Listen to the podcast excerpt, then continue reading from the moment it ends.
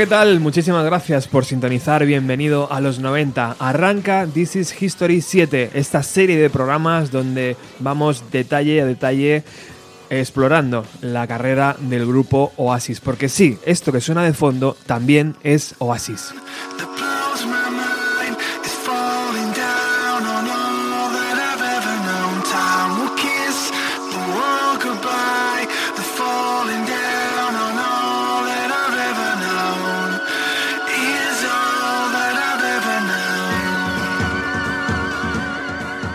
En el estudio tenemos a Natalia. Hola Natalia. Hola Robert, ¿qué tal? Muchísimas gracias por ese pisco labis que nos acabas de servir, que nos ha dado la vida. Compartido mejor. Fran, eh, ¿qué tal amigo? Hola, ¿qué tal Robert? Aquí, Na- perfectamente. Natalia y Fran les podéis eh, conocer y hablar con ellos en el grupo de Telegram de Bienvenido a los 90, que podéis entrar de forma eh, gratuita buscando eh, Bienvenido a los 90 en, en la aplicación. Y Ernesto, como si no, el ideólogo de todo esto. Hola Ernesto. Hola, ¿qué tal? Muy buenas. Encantado de seguir difundiendo la palabra galagriana. Esto también es Oasis, ¿no?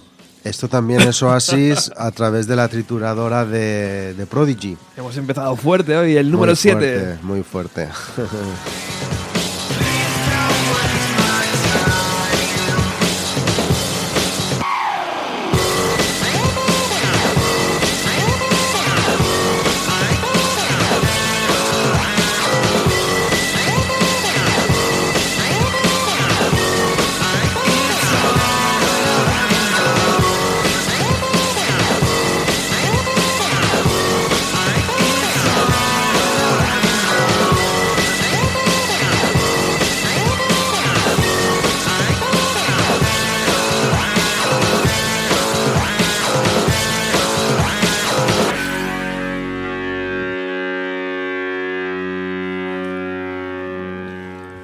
Acabamos de pegarnos tres horitas de radio eh, donde difundíamos el Don't Believe the True, la era Don't Believe the True, detalle a detalle, single a single, eh, cara B a cara B, dato a dato.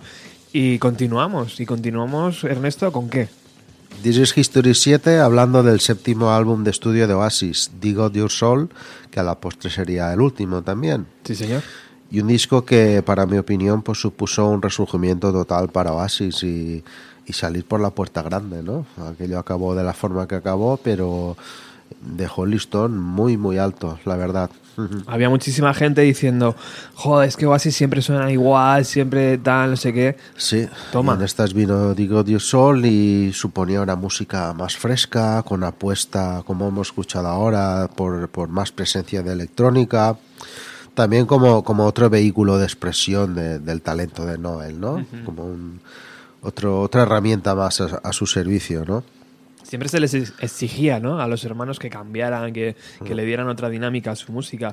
Y parece como que les costaba, ¿no? Que les otros grupos de disco a disco cambian mogollón y Sí. estos van como mm, mm, poco a poco. Tenían una fórmula muy reconocida y, y la verdad que, que les costó salir de allí, sí. Y luego es Hasta verdad- que Noel dio el paso con, con este álbum, pienso yo. Sí, se notó un montón, sobre todo en el tema de los arreglos. A lo mejor me adelanto un poco, eh, pero por ejemplo en temas como eh, The Shock of the Lightning, ese tema guitarrero, cómo entra, no sé si utilizar a lo mejor la palabra más alternativos, más progres. eh, el- eh, como estáis comentando, el estilo de música cambió bastante. A mí me chocó mucho además el lanzamiento de este disco por el single, con ese videoclip Sí. muy vintage, con las siluetas de Liam y demás, todo muy psicodélico y con una actitud mucho más agresiva si lo comparamos, por ejemplo, con, con otros temas del disco anterior que hemos estado viendo en el especial anterior.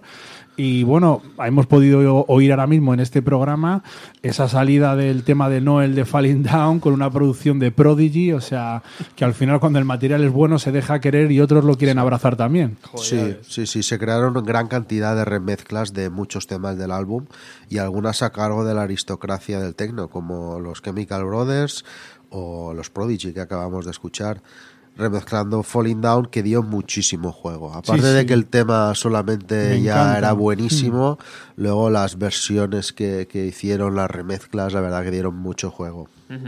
Totalmente, tío.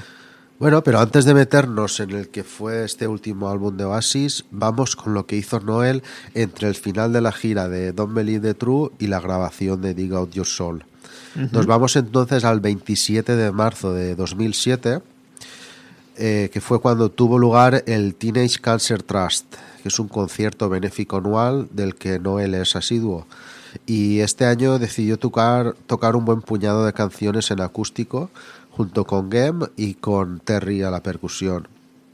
Y fruto de aquello fue un disco que llegó a entregarse en formato físico unos días después con el periódico The Sunday Times y que después apareció también en iTunes y se llamaba The Dreams We Have as Children. El título, como sabréis ya, es una, una parte de, de la letra de, de la fantástica Fade Away. La verdad que vale la pena escucharlo, el álbum está muy bien. Y ya que estamos hablando de Fade Away,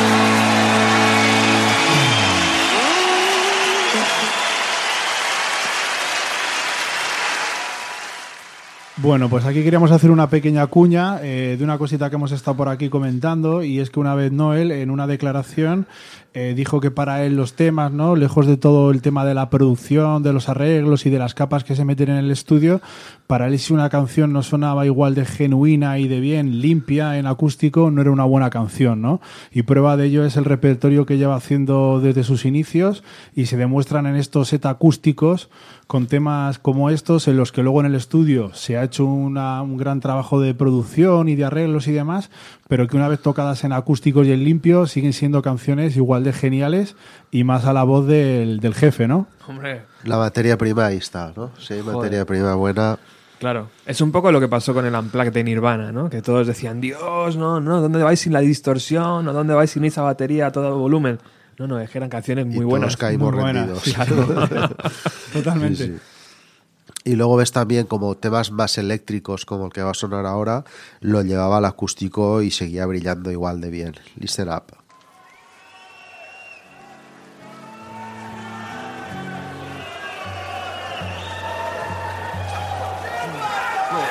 One, two,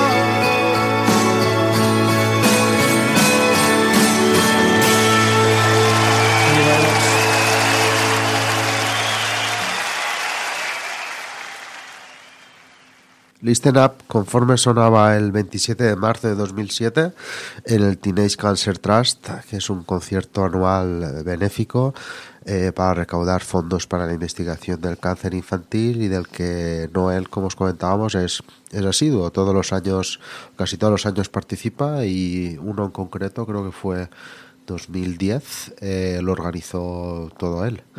Y lo chulo ahí también es que pues eh, invita amigos, eh, tocan versiones de otros grupos, tocan juntos, como es el caso ahora de un muy buen amigo de él llamado Paul Weller, con el que tocó un par de canciones que vamos a escuchar ahora y es el mismo Noel el que presenta a Paul.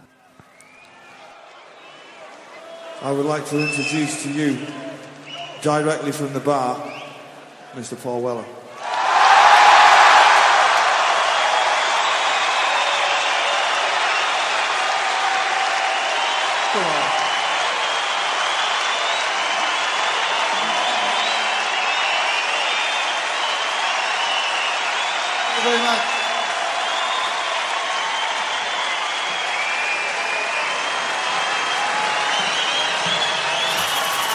Thank you very much for a lovely evening as well.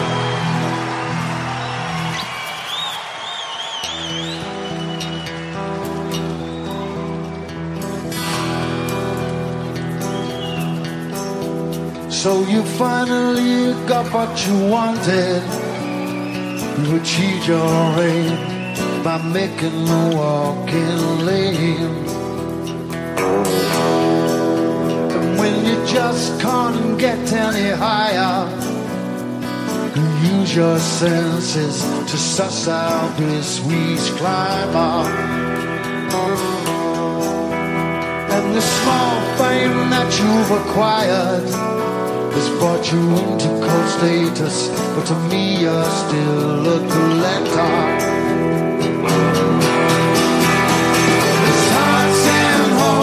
But you're much more.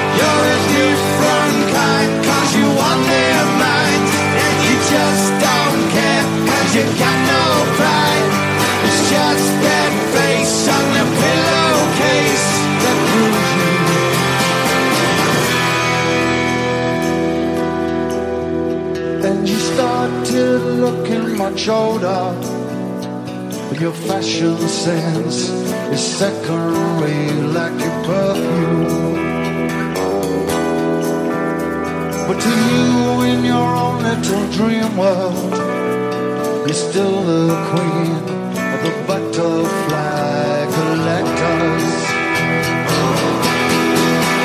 Would you carry on? Cause it's all you know. You got lights and fire. You can't cook or sew. You get from day to day by feeling your head. But you surely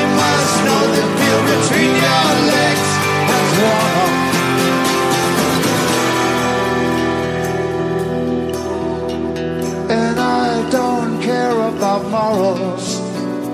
Cause this world's insane. We're all to blame anyway.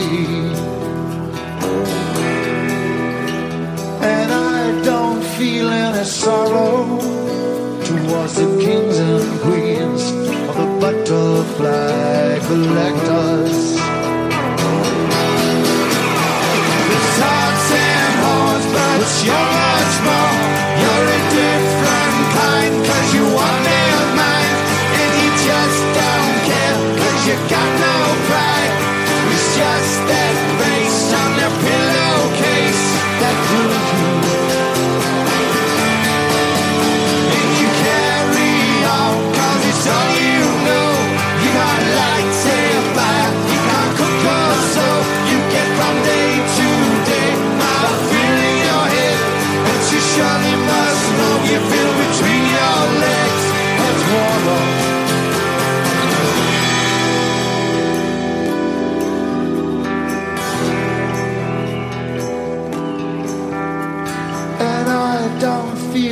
sorrow towards the kings and queens of the butterfly collector.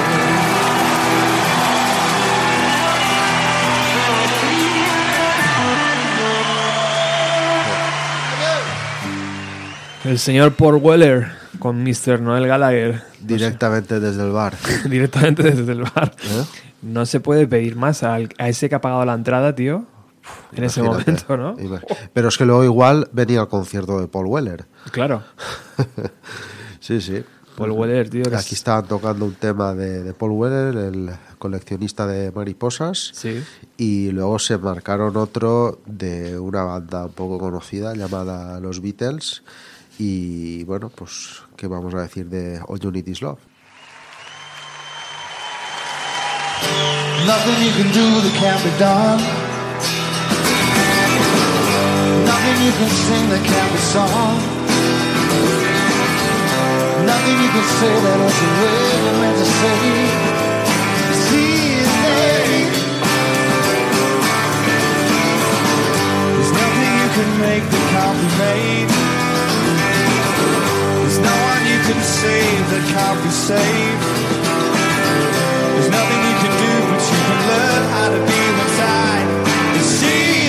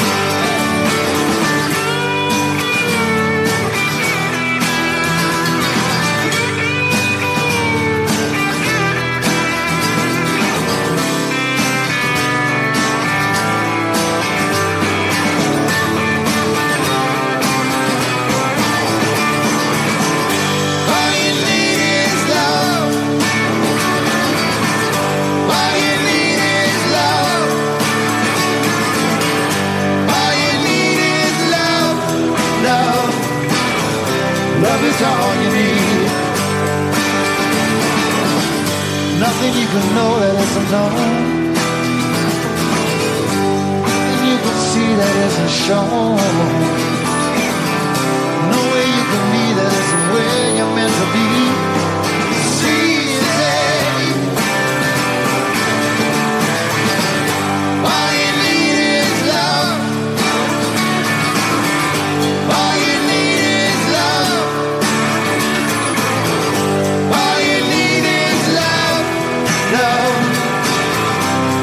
All you need. All you need is love. All you need is love. All you need is love. Love. Love is all you need. Love is all you need. Love is all you need. Love is all you need. Love is all you need. Love is all you need. Love is all you is all you need. Love is all you need. Love is all you need. Love is all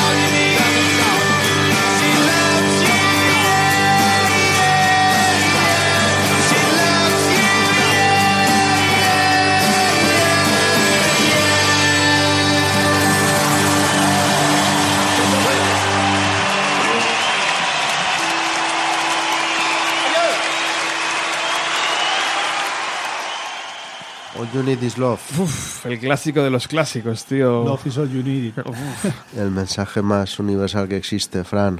Sí, además de lo que estamos comentando ahora, que Noel la ha rescatado para esta última gira de su disco en solitario, la toca como cierre. Sí. Yo tuve el placer de verlo, suelta los globos, todo, todo el momento de esplendor, y creo que estaba comentando que había una cierta variación que hacía Sí, la letra, ¿no? sí, al final en vez de, de, de cambiar con estos, eh, estos versos de She Loves You, eh, viene a decir algo como Love is the meaning of life, ¿no? Dice, bueno, si los Beatles dijeron todo lo que necesitas es amor, yo digo que el amor es el significado de la vida, Vida. ¿no? Y, Qué bonito. bueno, momentazo, momentazo de Noel. ¿Y cómo se atreve eh, a, a cantar con Paul Weller? eh? Que, que Paul Weller también no es cualquiera cantando, ¿eh? pero Noel está perfecto ahí, tío.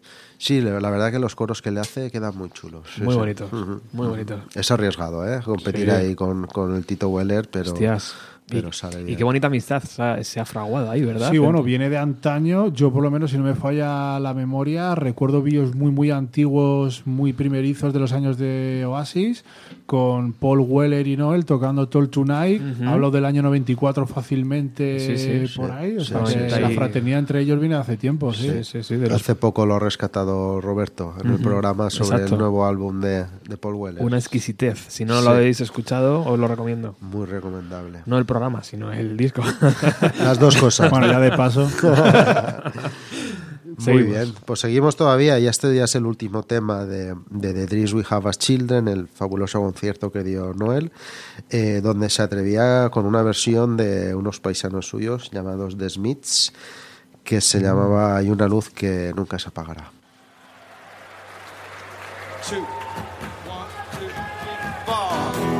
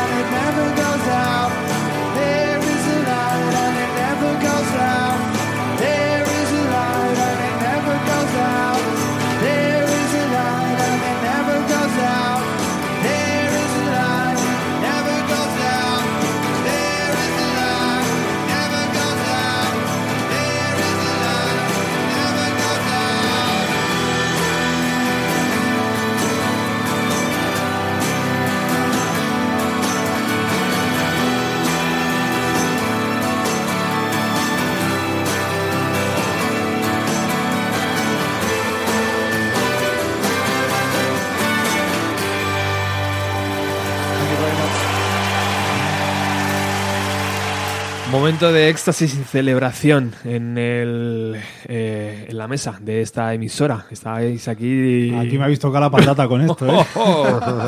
Bueno, es de todo sabido, o si no lo es, seguidor de Noel Gallagher, más exactamente que de Oasis, es la estrecha relación que tienen Noel y Johnny Marr, ¿no? Desde hace ya muchos años. Eh, amantes de la música, del mismo club de fútbol, del Manchester City. Y, y, bueno, os comentaba aquí un- una historia que había, ¿no? Con temas de guitarras, ¿no? Que no era al principio, pues bueno, antes de que se volviera multimillonario, llevaba las guitarras que nos podíamos permitir cualquiera con su edad, ¿no? Y bueno, Johnny Marr se quejó un poquillo de que los conciertos se tiraba un montón de tiempo afinando su, su, epi- su guitarra de marca Epiphone, ¿no? Que te daba tiempo, decía, a tomarte una birra en la barra y volver y el tío todavía seguía afinando y bueno... Eh, le dejó una de sus guitarras que tenía por casa, nada más y nada menos del guitarrista de los Who, ¿no? Y bueno, una leyenda más para sumar a la historia de Oasis, Total.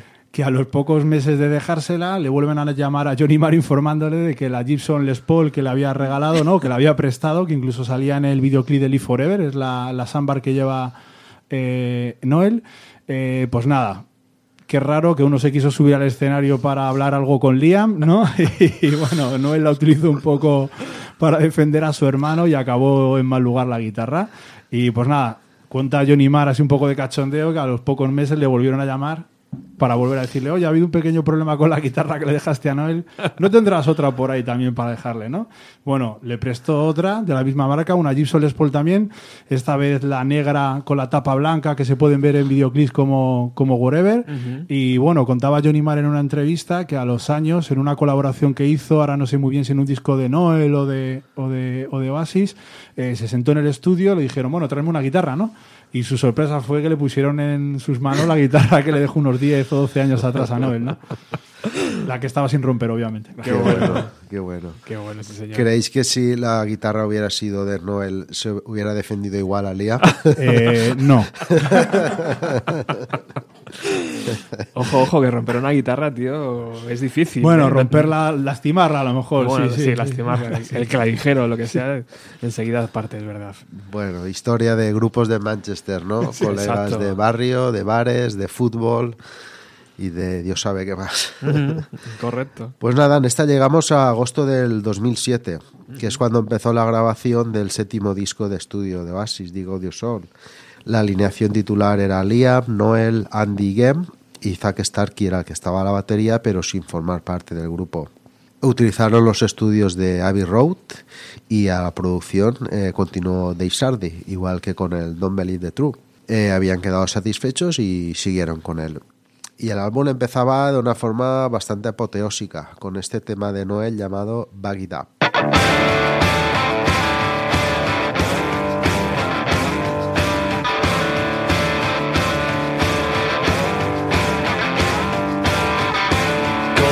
Silver and sunshine is rising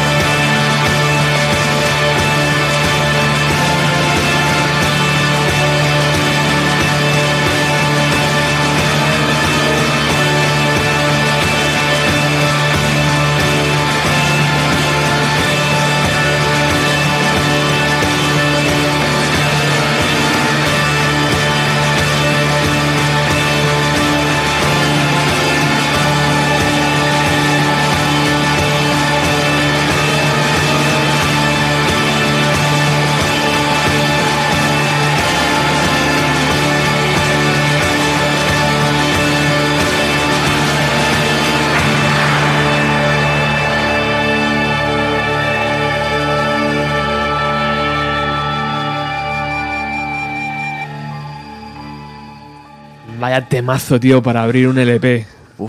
Total. Como tú decías ahora suena. mismo, el álbum que cayó muchas bocas. Hombre, ya te digo que sí cayó bocas.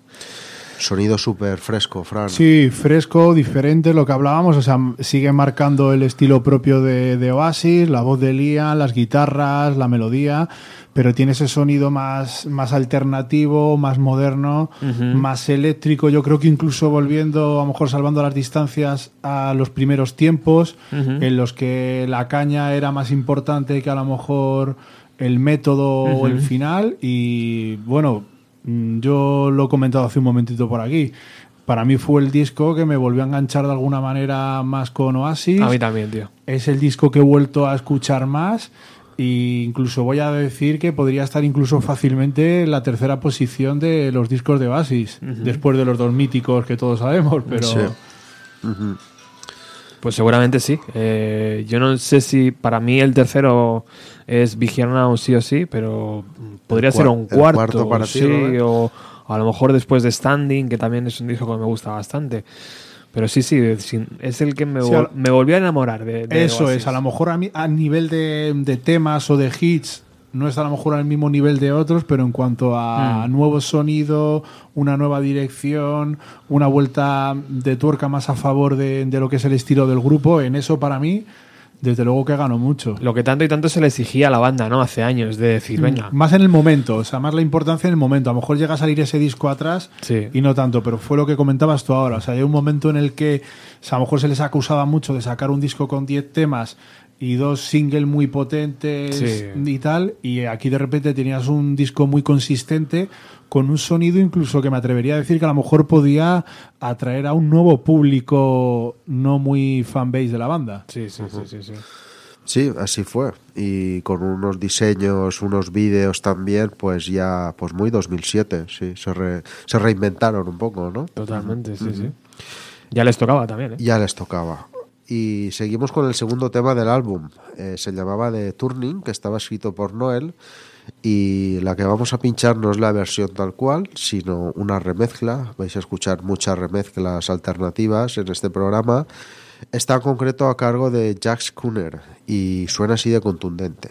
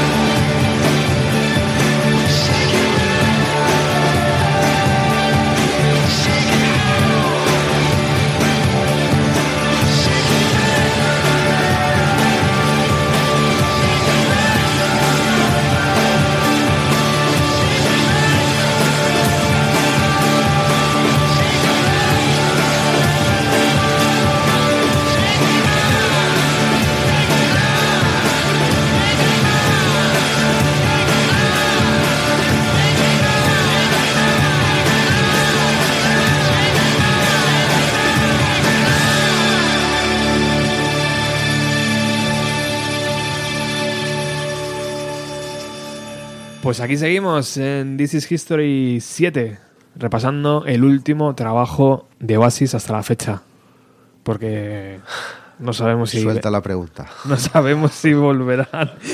No sabemos si habrá un disco de Oasis. Yo creo que eso ya es mucho. Disco no, pero Disco gira no, sí. gira sí. Gira sí, de cuatro o cinco estadiazos llenos y Pero de aquí a, a dentro de 5 o 6 años, ¿no? Por lo menos. de aquí a que Noel quiera. De aquí a que- Y ya está. Pues, sí. Pues fíjate que yo más que en estadios les veo en una gira, no sé, tipo teatro real, algo así, con orquesta. Qué bien estaría O sea, eso. ya, ya de mayores, Pero ves a Liam, ¿sabes? ves a. Liam en el Teatro Real. fumando. Sí, sí, sí. Sería la primera vez que Liam va a un teatro, seguramente. Es todo pose, es todo pose, os tiene engañados. Pobre Liam. Bueno, bueno. Controla estos Ernesto que se nos va. ¿eh? Sí, sí, sí, sí. Pues nada, llegamos a septiembre del 2007. Nace Donovan Gallagher, el segundo hijo de, de Noel, el primero con, con Sarah McDonald. Y yo pienso que aquí se capta un poco ¿no? de, de ese espíritu más, más feliz, más, más alegre, ver la vida con, con otros ojos ¿no? por parte de, de Noel. Y fruto del, del- en este tema que va a sonar ahora, narra un poco, según explica él, en la primera vez que, que conoció a, Sarah McDonald fue, fue en España, en Ibiza, en una discoteca. En alguna entrevista hemos comentado que dijo que ella le imploró salir, yo tendría que ver eso. Pero bueno, el caso es que salió un temazo. Un temazo, para mí es uno de los favoritos, si no el que más de, de Dig Out Your Soul. Se llama Waiting for the Rapture.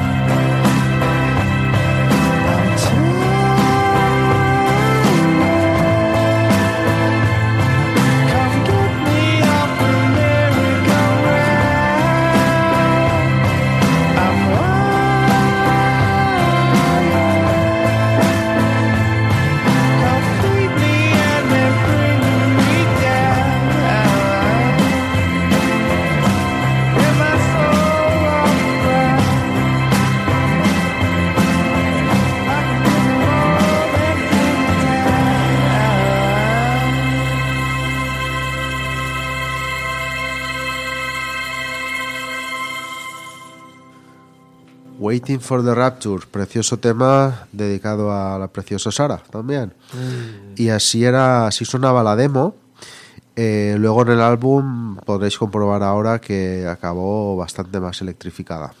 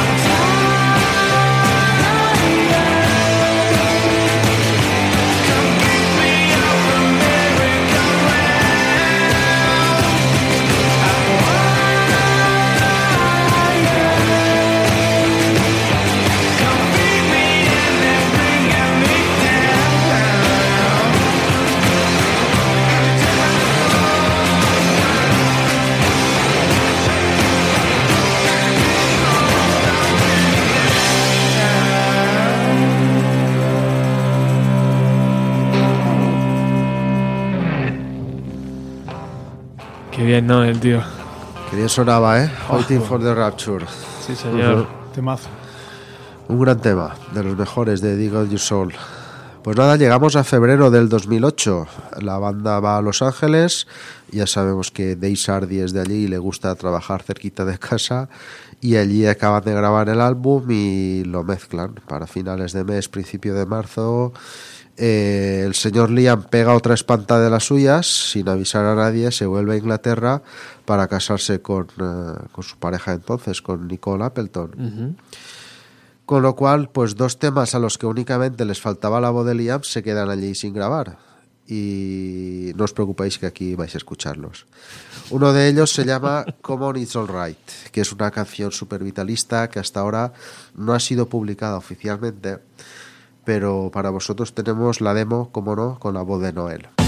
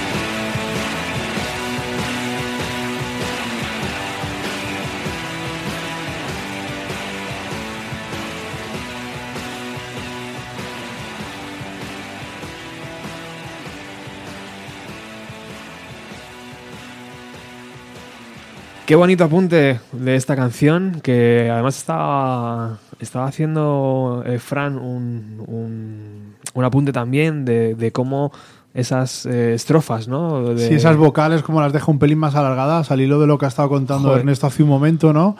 Eh, que sí es verdad que en este tema, no sé si es que ya lo tenían tan tan preparado para que lo cantase Liam, como ha comentado él, que ya directamente ahí no él se deja llevar un poco por el tema como lo tenían un poco pactado entre todos, ¿no? Porque Sí. entiendo también que eso se graba por partes y demás, y bueno, ya era momento de poner la voz, poner la voz que iba a hacer Liam al no estar él, ahí sí que se ve Noel cómo deja esas vocales largas que le sientan también a, a Liam como las as y demás, y, y bueno, un buen tema Buen que tema. firmado por Noel. Sí. ¿Os imagináis cómo sonaría de bien con la voz de Liam si no hubiera decidido pirarse? Mm. Me Sería- imagino que la boda estaría genial. También te digo que, que bueno, que, que Oasis tiene suficiente dinero, ¿no? Para alargar una semana más su, su estancia en el estudio, ¿no? O, o decir, bueno, Mm. pues no has podido ahora, pero dentro de una semana... O lo mismo fue Noel, que te vas, pues la Exacto. grabo yo. Sí. Pues la cortamos. grabo yo y ya está. Sí. Tú no, tú no eres imprescindible, te quieres ir, pírate y ya remandamos Sí. como, como sea. Otro granito más, ¿no? De, de Cosas arena. de hermanos. Ah, sí. Otra cosita más. Bueno, y el otro tema que se quedó ahí a medias con la espanta de Liam es eh, I Wanna Live in a Dream with My Record Machine, que saldría ya años después en el primer disco en solitario de Noel. Eh, estamos hablando, si estamos en 2008 y el primer disco fue en 2011, pues tres años después. Ujú. Y nada, estará la demo.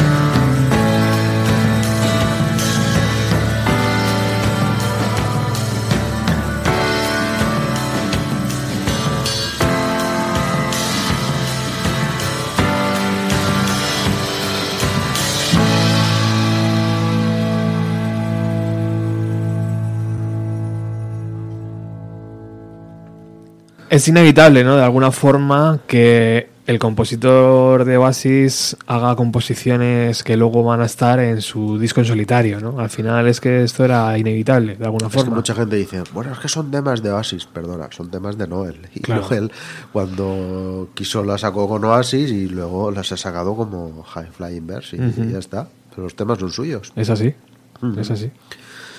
Y nada, por estos dos temas son los que no se pudieron acabar en la, en la grabación por, por el tema que comentábamos de Liam. Y fueron reemplazados por estos dos, que en principio iban a ser caras B, pero al final se, se quedaron dentro del álbum. El primero es este tema de Liam y que en directo sonaba pues, pues muy Liam.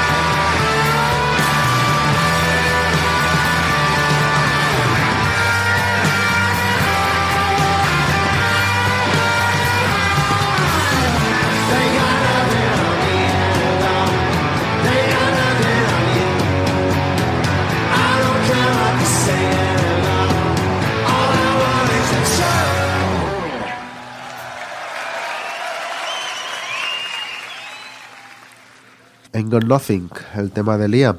Y este es de Noel, un poquito más crepuscular, que bien podría ser una secuela de Monkey Fingers o la precuela de The Death of You and Me, pero eso ya es otra historia. Get off your high horse, Lerdy.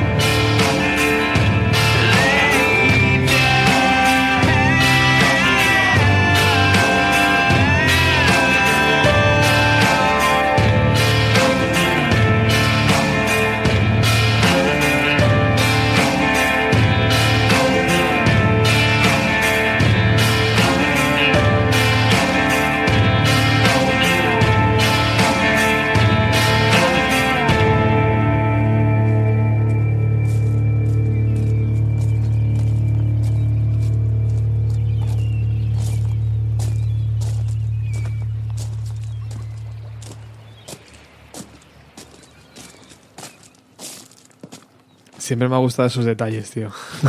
en las canciones. El portazo, el estornudo, el no sé qué. La tos, la calada al cigarro, ¿eh? muy Noel. Todo, Muy Noel. sí. Qué grande. Y- Oye, no sé si, si os ha pasado a vosotros alguna vez. ¿Habéis tenido esa época de, de hacer vuestros recopilatorios con las mejores canciones de Noel dentro de Oasis? Porque yo he tenido épocas de, de cogerme solo las de Noel, tío, y hacerme discos yo, para mí. No había llegado a eso. Yo ¿no? sí, tío, yo sí. y hacía- me hacía mis listas, tío, y dis- disfrutaba. Solo Noel, era- Solo Noel, solo Noel. Yo lo he hecho, pero pasando las de Liam. O sea que O, sí. o solo Noel, cantadas por Noel.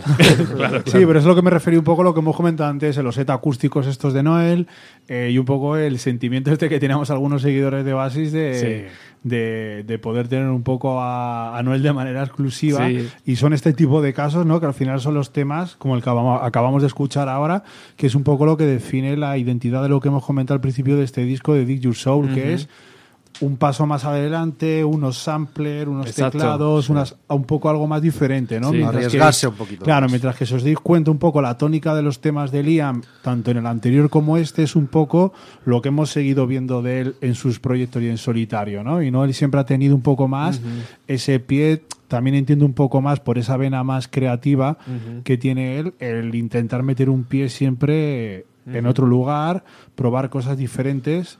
Y, y, bueno, pues sí, Sí. apetece en ese sentido tener tus, tus temas de Noel porque al final son muchos, para mí personalmente, los que acaban marcando un poco la diferencia en algunos álbumes. Así es.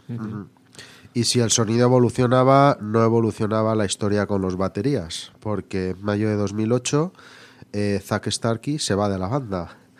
Eh, para entonces ya había grabado casi todos los temas del álbum y lo reemplazó Chris Sarrock, que había estado en la banda de un antiguo amigo de Oasis, más en concreto de Liam, Robbie Williams y que, bueno, pues Chris Sarrock al final sería el último batería de Oasis, luego seguiría con BDI y ahora mismo sigue con, eh, con Noel eh, en la gira con los High Flying Birds. fíjate. o sea que ha acabado sido, siendo el, el batería ya definitivo, ¿no? Un batería muy bueno. Sí, a mí me gusta antes. mucho. Y, y bueno, pues ahí sigue. Creo que además para el sonido de este disco venía muy bien. Para temas más cañeros y demás, que luego creo que nos quedan todavía por escuchar, como es el caso de, de Shock in the Lightning, creo que es vital. De hecho, creo que se ven los bolos también a la hora de ver en los conciertos, la manera de, él de tocar, la energía que le mete. Creo que le mete un, un plus a los temas. Sí. Y a la hora de tocar incluso viejos temas, veníamos a lo mejor de baterías un poco entre comillas con menos sangres como Tony McCarroll o Alan White que eran más de marcar de hacerse unos redobles y este tipo viene un poco a sacudir un poco más los parches y se notan ¿no? en temas como Rock and Roll Star Laila etc etc ¿no? para mí eh, bajo el cariño que siempre se le tiene como seguidor de Basis a Tony McCarroll y Alan White para mí este es eh, el batería con más energía de todos sin duda Sí. Ujú. Noel también lo ha considerado así, por eso está ahora con, Ahora con él, Sí, claro. sí. Pues justamente el tema que comentabas de Shock of the Lighting, el 22 de septiembre de 2008, sale publicado como primer single del álbum. Y es un tema que fue un bombazo súper rápido, que fue escrito por Noel en el mismo estudio unos pocos minutos antes y grabado prácticamente en directo, de una forma inmediata, captando toda la energía de la primera toma. Y- Muy de Noel, ¿no? Muy de Supersonic, Noel. Supersonic la hizo en media hora mientras que el resto Pues- cenaban chino, ¿no? Como decía el documental. ¿no? Sí, sí, sí, sí. Pues según Noel, esta es una versión mejorada de Is Getting Better Man. ¿Os acordáis del Big Here Now, Sí, el tema exacto. que lo cerraba? Sí. Sí. Y aparte, pues el, el vídeo es churísimo con, Sí. con toda la infografía que luego vemos también en, Mm. en el arte del, del CD, ¿no? De la portada, Sí. contraportada, Psicodélico. fotos y tal.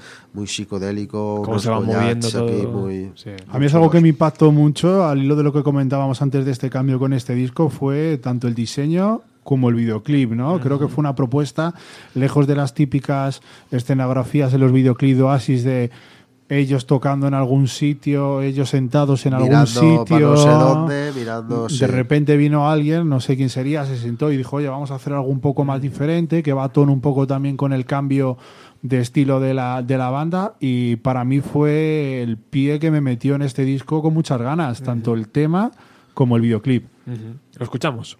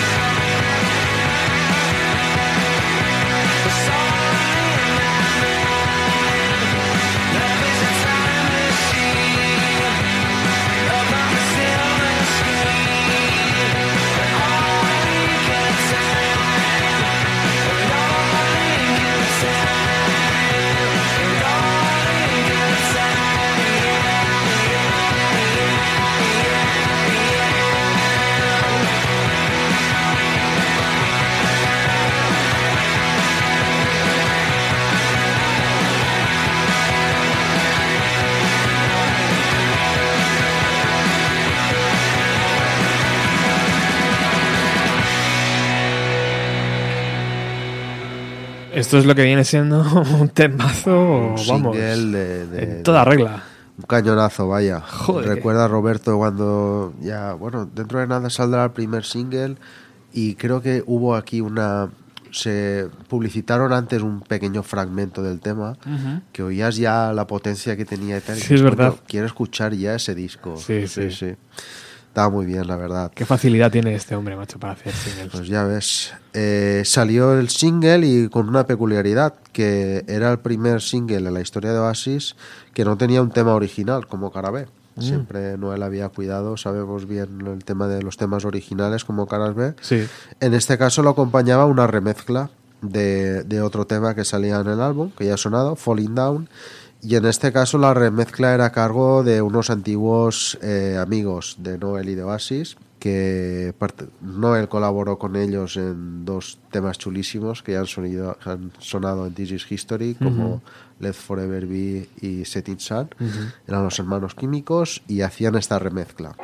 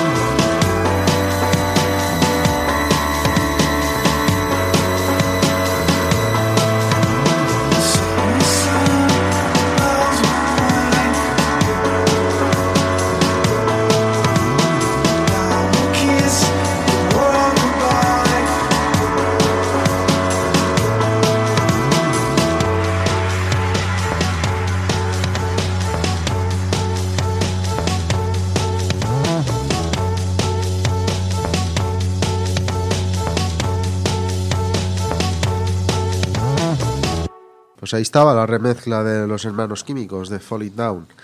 Que hay división de opiniones sobre si mola más la de The Prodigy, mola más la de The Chemical o la original, Luego escucharemos la original. Creo que en este caso Chemical, es- es mu- o sea, no han en- no han dado todo para hacer esta canción. O sea, has dicho, mira, me sobra esto, mételo por aquí y poca cosa, porque es muy flojucha. Siendo Chemical.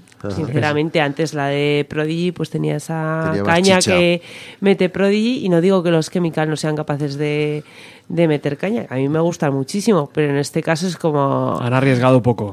Venga, va, eh, vamos, pa, mm, entrega esto, lo que tengas y ya, Claro. y ya está. No da sensación de que se hayan currado nada más. También es que daros cuenta de que mira qué edición tenemos en la mesa, ¿no? O sea, son tres CDs, un montón de material extra. Esta edición se la curraron, la verdad que sí. Entonces, claro, al final la versión de Chemical Brothers es importante, pero eh, es una más de todas las que hay aquí, que hay un montón, ¿sabes? Es una más. Y la del álbum, luego lo escucharemos, Sí. en mi opinión la supera bastante.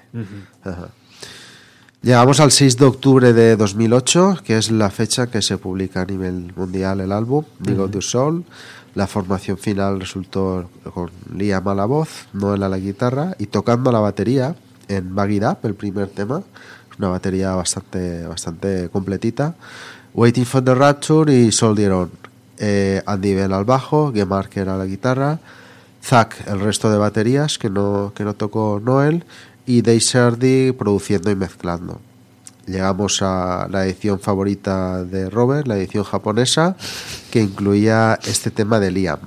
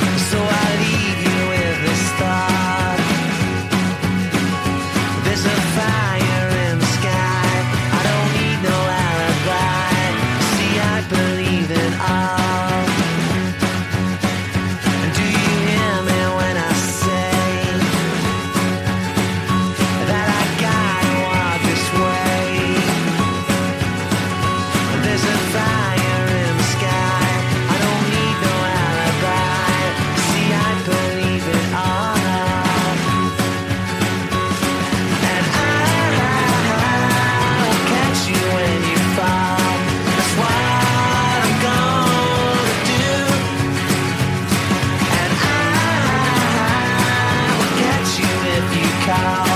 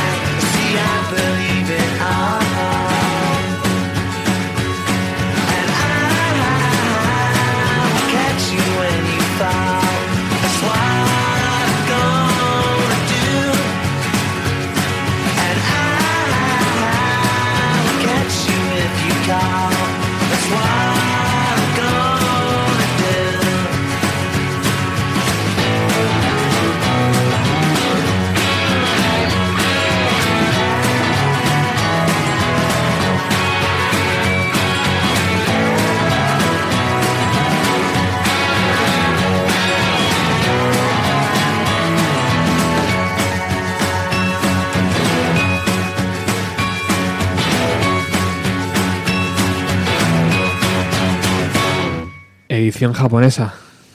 Los amigos, los japos, Robert. Ya ves, menudo, menudo mercado tienen, tío, los japos. Con Chihuahua. Bueno, pues un tema que Natalia nos estaba comentando, que perfectamente podría aparecer en el último álbum de Liam en solitario. As You Were. As You Were.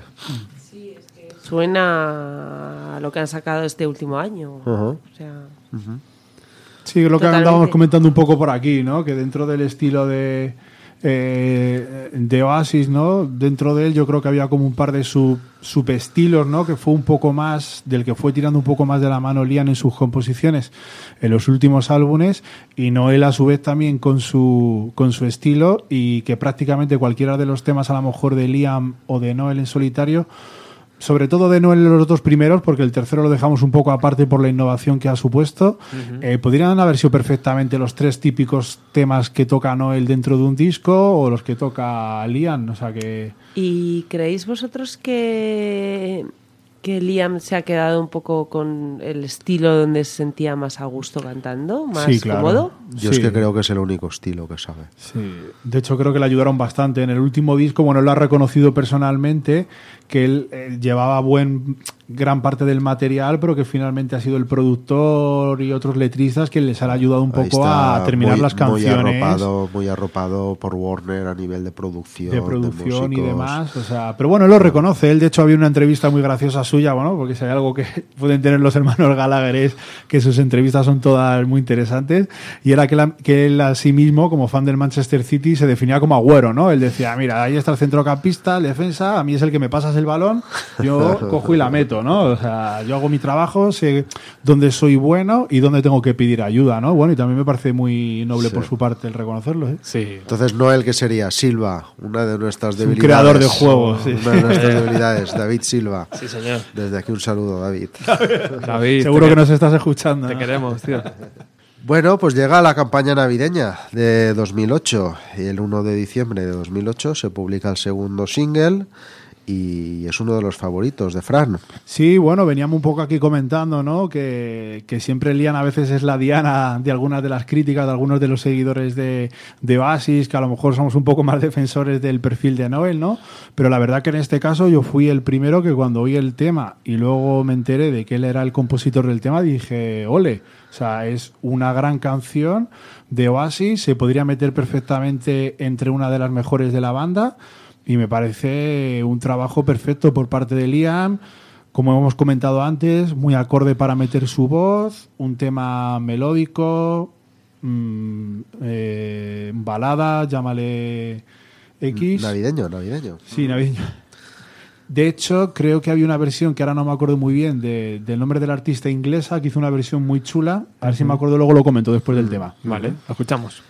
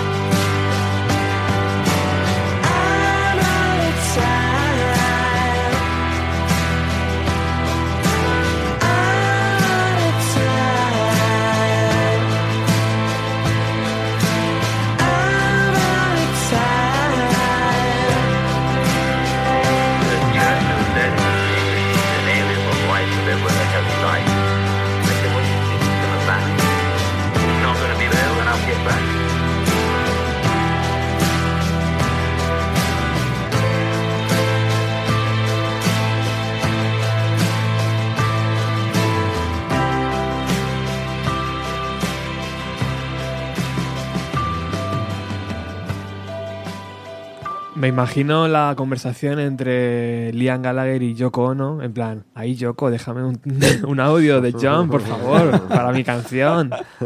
Otro guiño, ¿no? Y por supuesto Yoko diciendo, hombre, si tú eres el mayor fan que ha tenido John nada. Lennon en años. Te dejo este. Claro. Que como curiosidad es Lennon citando a Churchill. Ajá. Y dice algo así como, tal y como dijo Churchill, hay un derecho inalienable de cada inglés a vivir donde quiera. ¿Qué va a hacer Inglaterra? ¿Desaparecer? ¿No va a estar allí cuando yo regrese? No sé muy bien a qué cuenta lo trajo Liam, pero bueno, ahí quedó Lennon.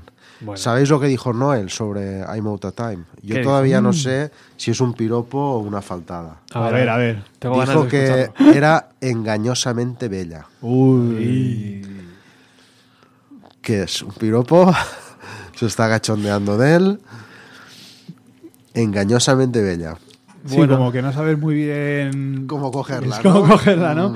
Yo creo Que- que que es pasa- no, a lo mejor dice que es un que es una un como una- medio tiempo. como una- no, a lo mejor va un poco más en tema sentimental, ¿no? Que Ah. parezca poca cosa, en realidad es una cosa muy bonita, ¿no? Que a lo mejor es engañosamente bella en el sentido de que, Puede ser, puede de ser. que puede engañar y parecer simplona, pero es una obra de arte, ¿no? Yo creo. Sí, yo creo que va por ahí, Sí, ¿no? yo creo Sí, que va sí, por ahí. sí. Bueno, bueno. Que de hecho hubo versiones, ¿no, Fran? Sí, este por aquí tema. ya tenemos el dato. Eh, la cantante que hizo una versión que está muy chula, la recomendamos, es Lily Allen, ¿vale? Y que casualmente vamos a dar aquí un dato friki porque le damos a todo. Es la hermana de uno de los actores de Juego de Tronos. Ah, Ah, qué bueno. Aquí Bueno, estamos para todo, Robert. Cultura general. Muy bien. Pues como cara B de I'm Out of Time salió una remezcla del mismo tema. Está bastante interesante. Y otra remezcla de Shock of the Lighting que, bueno, pues nosotros nos quedamos con, con la primera, tal y como quedó en, en, en el, en el álbum.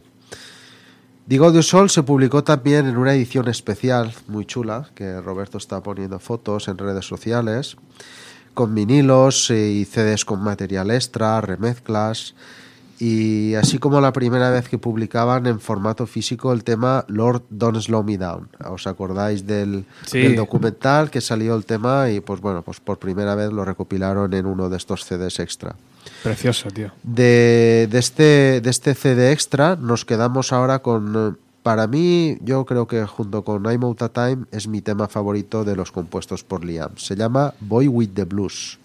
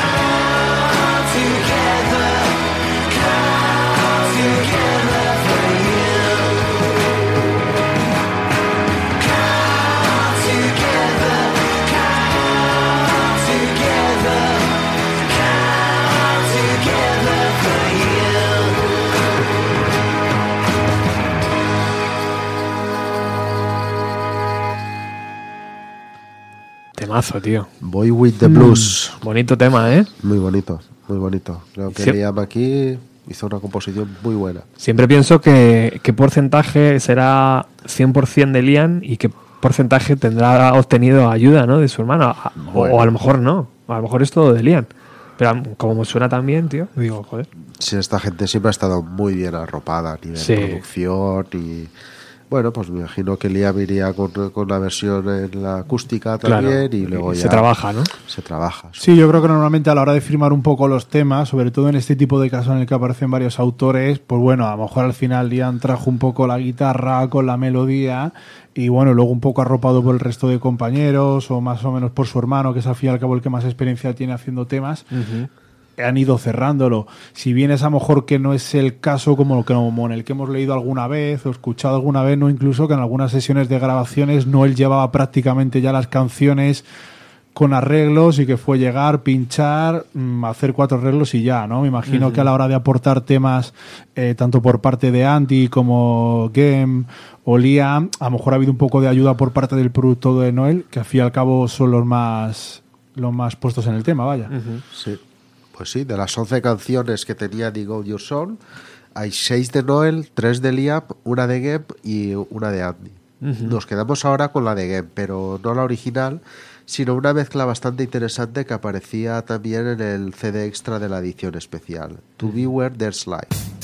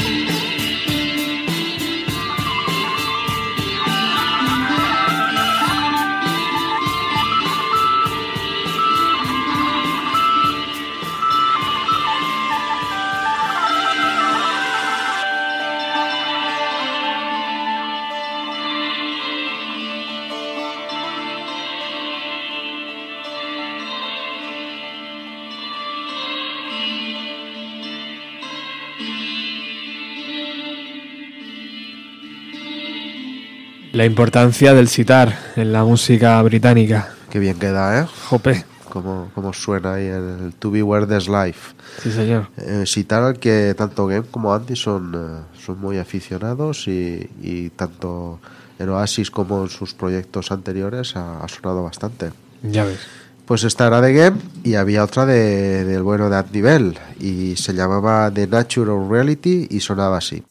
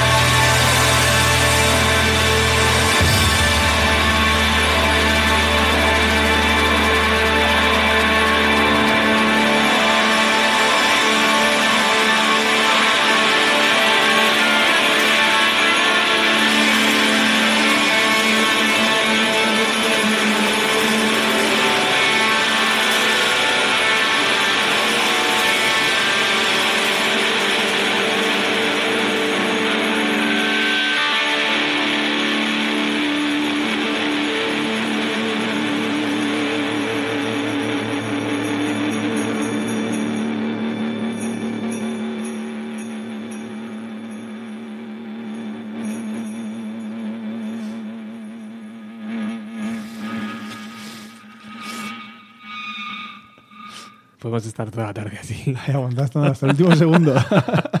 Qué buen ejemplo, ¿no? Del nuevo sonido de, de Oasis. Sí, lo estamos comentando ahora, de ya de principio te pega una patada en el pecho la batería, ¿no? Con ese ritmo tan marcado, ese bombo tan duro, Sí. Los bajos mucho más logrados, aunque como ya hemos comentado ando- antes, Andy ya venía realizando un trabajo estupendo, ¿no? En los discos anteriores, pero sí es verdad que esta manera de marcar un sonido más groove dentro del grupo está siempre a cargo de la batería y del bajo, ¿no? Exacto. Y en este disco se nota un montón la presencia de ambos y al final acaba beneficiando al sonido en común de la banda y, y en general.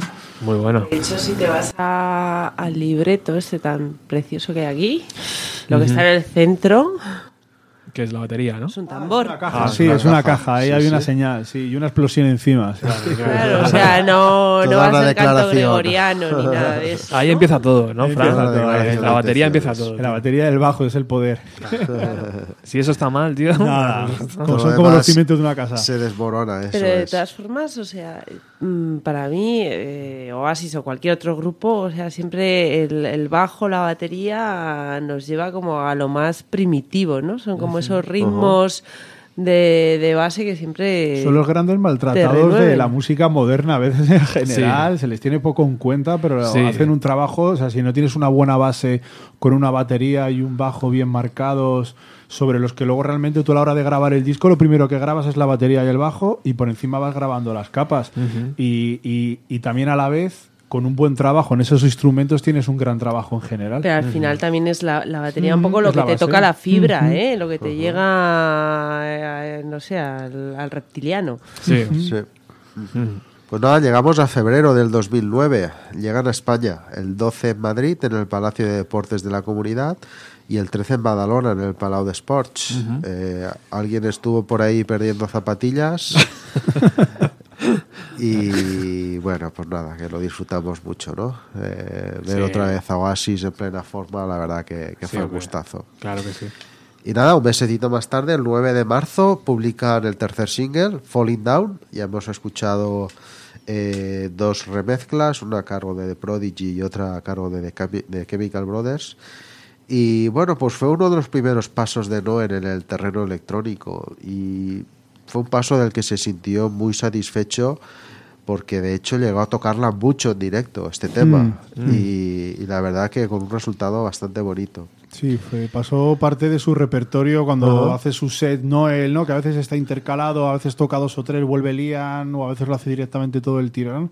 Este tema enseguida entró a formar parte de ese pequeño set. Sí, incluso creo que alguno, alguno de los conciertos cerraba, cerraba con, con Falling Down. Y así es como sonaba en el álbum.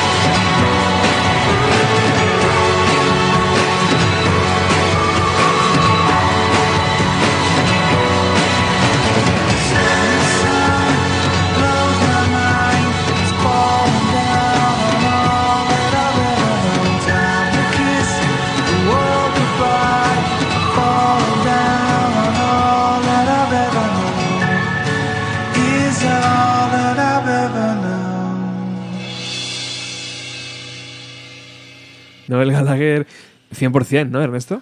Pues tal cual, y haciendo sus primeros pinitos con la electrónica y con muy buenos resultados, por cierto. No te me alejes, no te me alejes del micro, por favor. Para mí, el mejor tema del disco, sin duda. Sí, ¿verdad? Falling Down, sí, sí, sin duda. O sea, lo que hablábamos antes, o sea, cada disco hay un temita de Noel. Eh, en otras ocasiones, a lo mejor a nivel personal, elijo el suyo porque me gusta mucho. y a lo mejor hay otros temas también muy buenos en el disco, pero en este caso creo que gana de calle este tema. Eh, le queda perfectamente, es el tema más experimental. Creo que incluso sería un, un- como una especie de luz al final del túnel de lo que podría haber sido a lo mejor la idea o, o el camino a seguir en un siguiente disco de Oasis, ¿no? Porque a lo mejor este disco es lo que pedía, ¿no? Este pequeño paso y al siguiente uno más grande.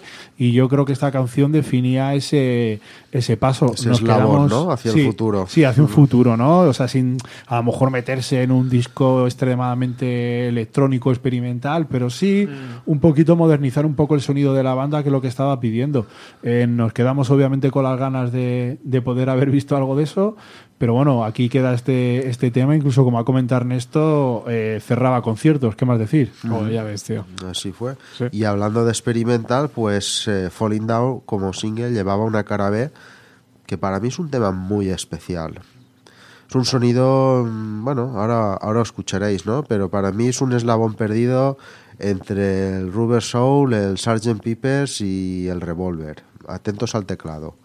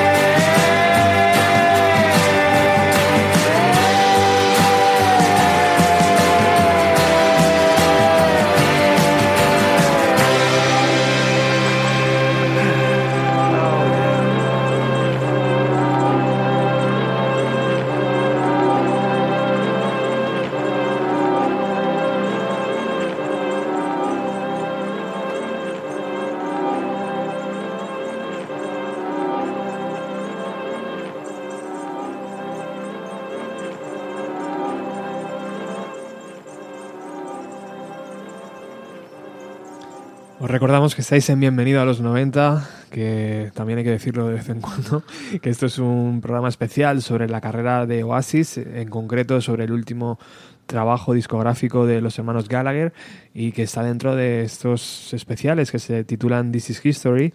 Este es el volumen 7, pero tenéis pues seis más, eh, donde podéis eh, eh, explorar y empaparos de todo lo que la carrera de Oasis ha dado. Ernesto. Así es. Y bueno, pues llegamos ya al último tema del álbum. Es un tema de Liam que se llama Soldier On.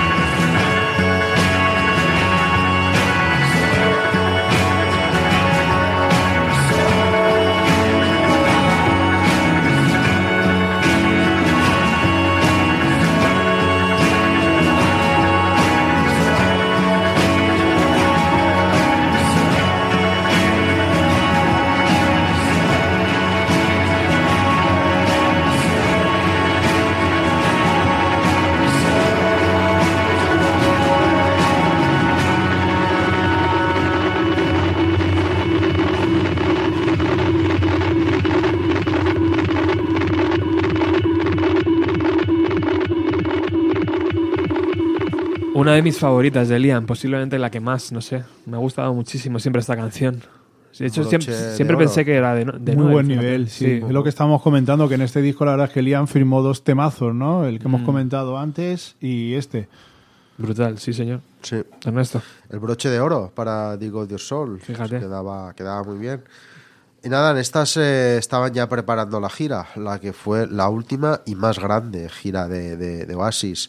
Para entonces, pues la industria estaba ya conforme estaba, los ingresos por venta de discos pues eran los que eran, habían bajado. Una crisis mundial de por medio Eh, también. Efectivamente, y había que ir a, pues en este caso actuaron en más de 30 países, muchos meses eh, de convivencia y la salud mental de Noel pues pues se resintió porque eran ya muchas horas con, con Liam. ¿no? Por, por llamarlo de alguna forma. Sí, sí, por llamar de alguna forma. Y bueno, pues la gira empezó el 14 de agosto de 2008 en un concierto para unos pocos fans elegidos en el, en el propio local de ensayo de la banda. Joder, qué guapo. Sí, estuvo muy bien. Está en YouTube, muy recomendable. Sí, Se emitió en la tele y lo llamaron Standing on the Edge of the Noise. Muy chulo está ese Muy chulo concierto. el sí. concierto. Ajá.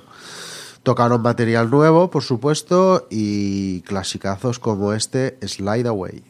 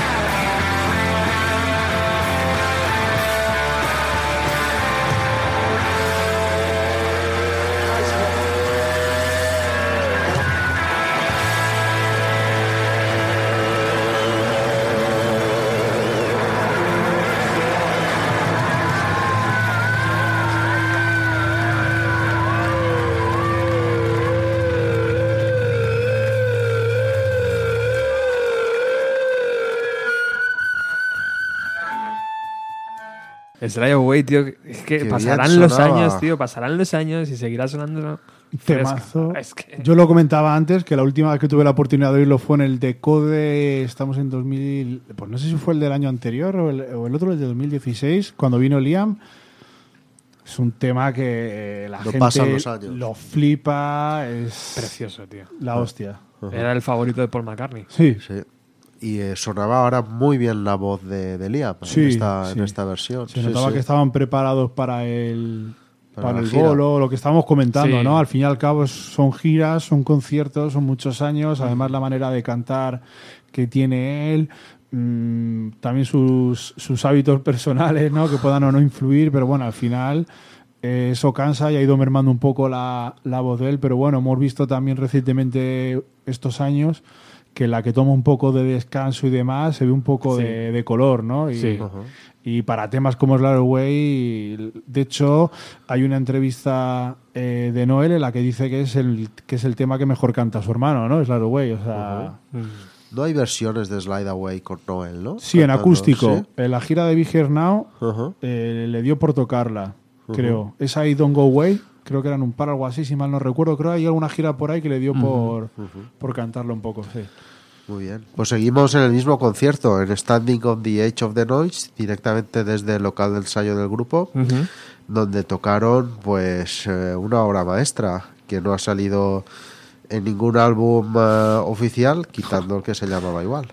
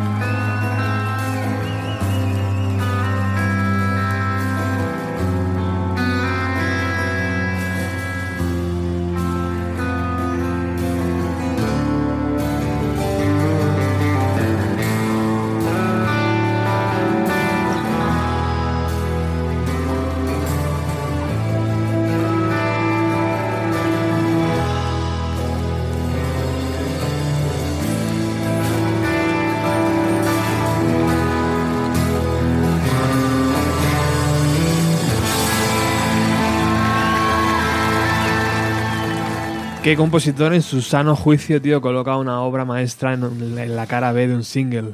¿No? Alguien con mucho morro como Noel, ¿no? Madre mía, qué tema de razo, tío. Una de las mayores injusticias en la carrera de, de Oasis. Tremenda orquesta, tío, ahí, bonito. Este, buah, en fin. Sí. Creo que la toca en acústico, ¿no? En esta última gira. Con En High esta última, yo al que fui, no la tocó. El anterior Ujú, sí. En el concierto que fui yo de la Riviera hace ya un par de años sí que la tocó. Pero en este último no. Esa se la saltó. La verdad es que es una joyita que cuando vas a un concierto, o yo creo que pasaba cuando ibas a los de Basis o ahora Noel, es ese tema joyita que dices, a ver si tengo la suerte de que me toque. Y lo toquen porque es lo que estamos comentando. O sea, es que perfectamente podía haber sido. Buah. No quiero pasarme, pero a lo mejor un Wonderwall o el Back in Anger de, de- de otro disco, si no lo es ya por mérito propio. Ujú, absolutamente. Mechero- mecheros arriba, tío, ¿sabes? Es un temazo. temazo. Sí, sí, sí. Pues nada, llegamos al 7 de septiembre de 2008.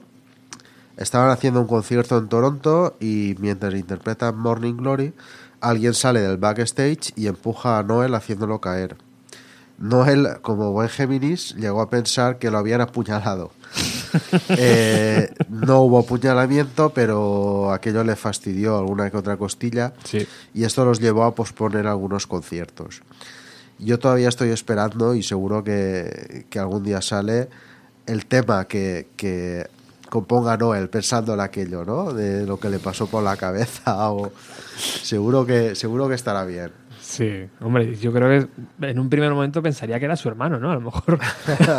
De hecho, me ha empujado Tommy- este loco. O Tommy McCarroll, que apareció. Tony McCarroll pidiendo lo suyo. Bueno. bueno, es de destacar también que en aquella gira, eh, Noel, que nunca ha sido muy amigo de, de todo este rollo de redes sociales y tal, sí que llevaba más o menos al día un, un blog, ¿no? Llamado Sí. eh, Tales from the Middle of the Nowhere, cuentos desde la mitad de la nada. Y la verdad que es muy recomendable, es es súper gracioso. Está todavía por internet, el otro día lo vi. Incluso alguien se ha molestado en recopilar todas las entradas con, con un diseño muy chulo. Y ahí pues un poco plasmaba sus vivencias, impresiones de la gira y ya os digo, hay momentos que son auténticamente desternillantes. Eh, recuerdo uno que en uno de los conciertos de Manchester que dieron con el estadio lleno, no, Heaton Park, era el Heaton Park que estaba lleno, hubo problemas con un generador que les llevó a parar un par de veces en, en uno de los temas y Noel se, se mosqueó y dijo, bueno, pues a partir de ahora este concierto es gratuito. Eso, que lo diga Noel, es un tacaño de la hostia. ¿eh? Y, eh, ¿Y qué pasó? Que de los 70.000 asistentes que había allí, 70.000, 20.000 reclamaron el precio de la entrada. Claro, Noel después dijo, hostia, mm, ¿qué he dicho yo, no? Y en el, en el blog este, en el Tales from the Middle of the Nowhere, dijo, eh, venía a decir como que lo había dicho en broma, ¿no? Y, y hubo 20.000, él los, él los llamó como putitas descaradas que se atrevieron a reclamar el, el importe de la entrada. Bueno, pues muy recomendable, muy recomendable el blog, la verdad que hay momentos muy, muy graciosos. Qué bueno. ¿Qué pasó también en esta gira? Pues que en las pruebas de sonido, eh, sabéis que Noel lo que hace es eh, pues tocar muchos temas que, que suelen ser nuevos, ¿no?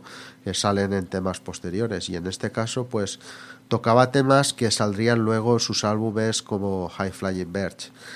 Temas como Everybody's on the Run, Stop the Clocks, Sí. A Simple Game of a Genius y If I Had a Gun. Particularmente con esta, Noel comentó años después que, que cuando ya en solitario trataba de recordarla para, para grabarla en su primer disco en solitario, recurrió a YouTube porque no se acordaba de, de la estructura de los acordes y alguien le dijo que estaba allí, porque alguien pues en una prueba de sonido lo grabó con su teléfono y, y lo había colgado en YouTube. Alucinante. Así que el mismo Noel fue a YouTube a ver eh, cómo era la canción aquella tan buena.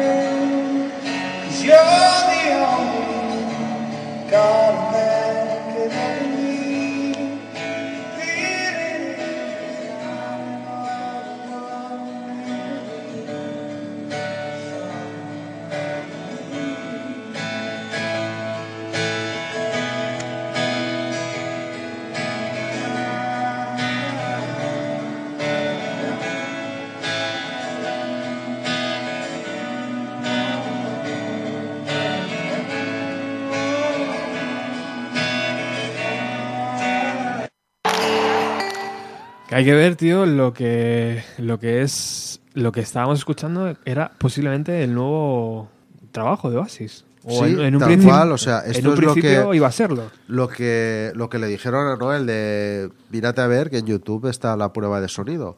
Y en base a esta prueba de, de sonido re- retomó la canción que luego saldría en su primer álbum en solitario. De hecho, es algo que hemos venido comentando antes, que venía un poco en plan de quejas de Liam, una vez separados, ¿no? El tema de que había temas en el disco en solitario de Noel, eh, que él no es que hubiese grabado él, pero que son temas que ya sabían más que en el estudio, que Liam los tenía un poco oídos, o sea, que eran temas que ya estaban un poco germinados, ¿no? Qué fuerte. Y, y bueno, pues al final acabaron fuera eh, del proyecto global de ellos. Así fue. Sí, bueno, destacar que aquella gira fue realmente multitudinaria. Este nuevo álbum reenganchó a mucha gente, ¿no? De, de Oasis. Eh, tuvieron cifras de ventas de, tickets muy buenas. De hecho, el 24 de octubre batieron el récord de ventas de entradas en un solo día en Reino Unido. Eh, unas 500.000 entradas para la gira de estadios que harían en el verano del, año siguiente, en 2009, y que fue el último. Durante aquella gira intentaron tocar en China, pero las autoridades de este país, que no perdonan ni una, se acordaron de que Noel había tocado en el 97, os acordaréis, en Nueva York, Lo más del- de 10 años antes, el Tíbet. concierto a favor de la libertad del Tíbet. Ya ves. Y eso los chinos toman buena nota y dicen... Que apuntan en papel. Usted apoyó a Tíbet, luego aquí no pueden entrar. Y Estaba en YouTube, ¿no? ya ves. Sí que tocaron en Seúl, en Corea, el 1 de abril de 2009, donde pasó algo único, porque Noel para esto se hace bastante de rogar. Eh, durante los bises, ante la insistencia del público, eh, Noel tocó en acústico Live Forever. Vaya. Sí, señor. Alguien de aquí le reclamaba eso a Noel en Sí, un sí, concierto con, no- con nosotros no fue tan benevolente. y os mandó a freír espárragos, Sí. ¿no? Más o menos. Pues nada, se ve que ahí se enterneció de los fans coreanos y tocó Live Forever así.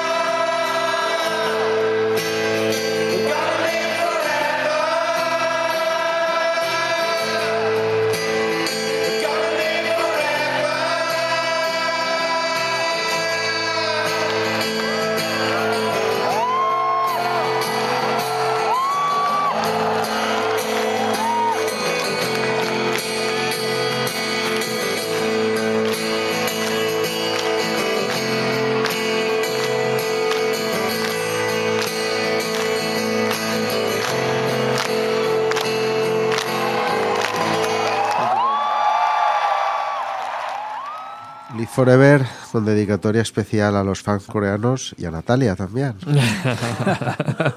Es la que más ha bailado. ¿Qué se siente, Natalia? Pues, pues es que es que me encanta la música. Es que en estos momentos donde se me pone la piel de gallina, ¿sabes? Es, es- es una pasada. Y, y el otro día oía que hay gente que no disfruta con la música y que es una enfermedad y me daba mucha pena porque es tan bonito y tan alucinante que de repente eh, notar cómo se te eriza la piel y casi como se, se te inundan un poquito los ojos, ¿no? De emoción, eh, es flipante. Flipante, o sea que gracias a Oasis y gracias a todos los músicos que se dedican a hacer música, que, que Que nos mejoran la vida. es una pasada. Ya ves. Pues siguieron la gira por Sudamérica y claro, las giras cada vez más grandes, englobaban más países. Comentaron que habían disfrutado mucho de los conciertos que hicieron por allí, especialmente el de Lima y Buenos Aires. Y hay un vídeo muy chulo en YouTube en el que Noel está en, eh, en el estadio de River.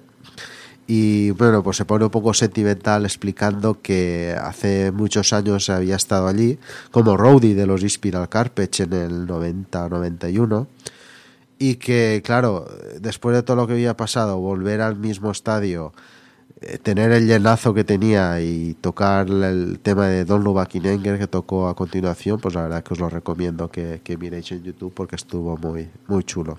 Muy recomendable el vídeo. sí.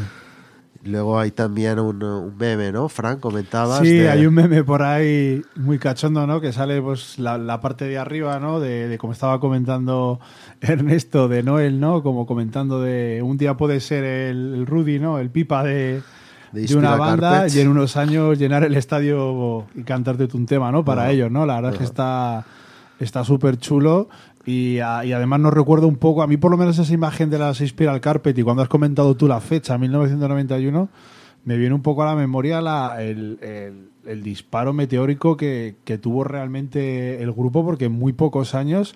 O sea, estamos hablando de que este vídeo de Argentina es en 2009, pero es que en- entre a lo mejor eh, los Spiral Carpets y Network es que pasaron tres o cuatro años, ¿no? Y fueron Sí. delante de 250.000 personas. Entonces, Sí, sí, sí, sí. Difícil Eh, digerir aquello tan rápido. Claro, ¿no? entonces la verdad es que el vídeo, como comenta Ernesto, está genial. Hay una gran parte que la canta el público, si mal no recuerdo, es ese, ¿no? Sí, correcto. Sí, de hecho en el vídeo que creo que se llama emocional, ¿no? versión Emocional, emocional y versión tal. Sí, de sí, Don sí. Está sí. guay porque Y a Noel se le ve emocionado, Sí, ¿eh? como sí. pocas veces se le ha visto. sí, ¿eh? sí, sí, Ajá. sin duda. Pues nada, el 16 de julio del 2009 dan el último concierto en España. Fue en el FIP. Hasta el momento no, no han vuelto como Oasis. Algún día seguro que vuelven. en ese mes, en julio de 2009, hicieron una gira de grandes estadios en Reino Unido. En Manchester tocaron en el Heaton Park, tres noches seguidas a 70.000 personas por noche, que se dice pronto. En Sunderland tocaron en el Stadium of Light, en Cardiff en el Estadio del Milenio, en Edimburgo en el Murrayfield Stadium, o sea, grandes, grandes esplanadas. En Irlanda en Slan Castle, donde han tocado todos los grandes. En Coventry en el Rico Arena. Y para rematar, tres llenazos en Wembley con teloneros de la talla de Kasabian y de The Enemy. Ya ves. Y en estas llegamos al, al último concierto de, de Oasis, el 22 de agosto de, de 2009.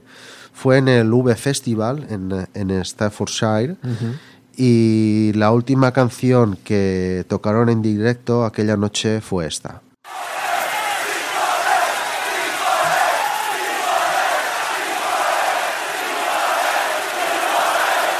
You too,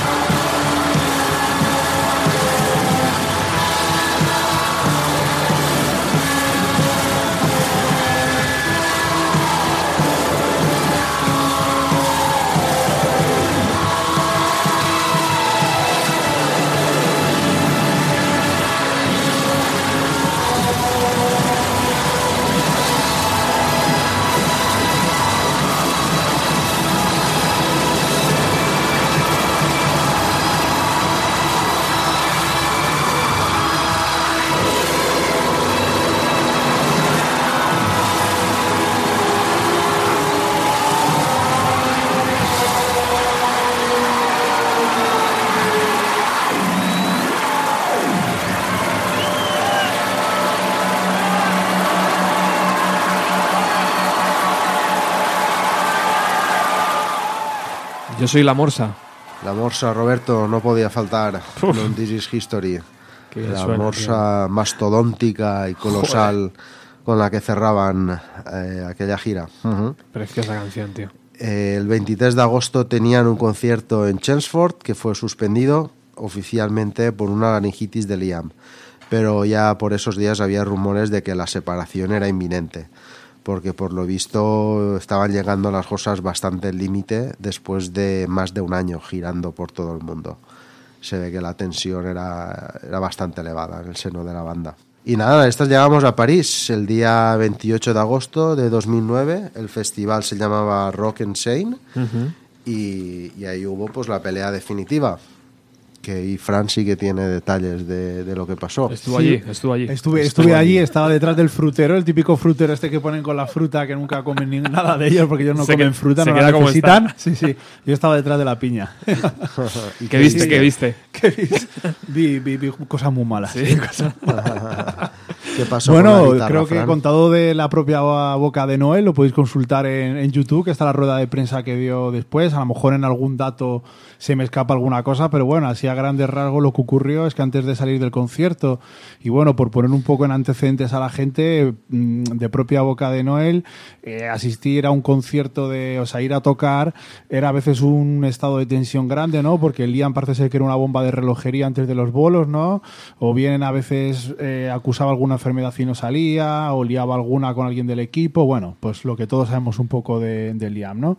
Y en este caso no fue menos, era un día que estaba bastante nervioso Liam, y parece ser que una de las razones por la que se empezó a encender todo, como comentó Noel, fue por el tema, bueno, eh, no sé si lo sabréis, pero Liam tiene una marca de ropa y demás, y bueno, le propuso al principio de la gira que uno de los promotores de la gira fuese, eh, la promotora fuese la marca, que básicamente es lo que tú vas al concierto y en las pantallas o los carteles ves ahí para promocionar de manera publicitaria. Y meter publicidad, en el, Publicidad. en el folleto Claro, también, del- el programa del el programa. concierto. Y a esto que Noel llegó y le dijo, ah, bueno, claro, y que pagarás igual que el resto, ¿no? Claro, y ahí Liam dijo, no, coño, el grupo es mío, o sea, es nuestro, ¿no? ¿Cómo voy a poner el dinero, no, cabrón? Y le dijo el otro, no, no, tú tendrás que pagar igual que todos. Ahí ya empezó a ver Bu- un poco... buenos Noel para eso. Buenos Noel.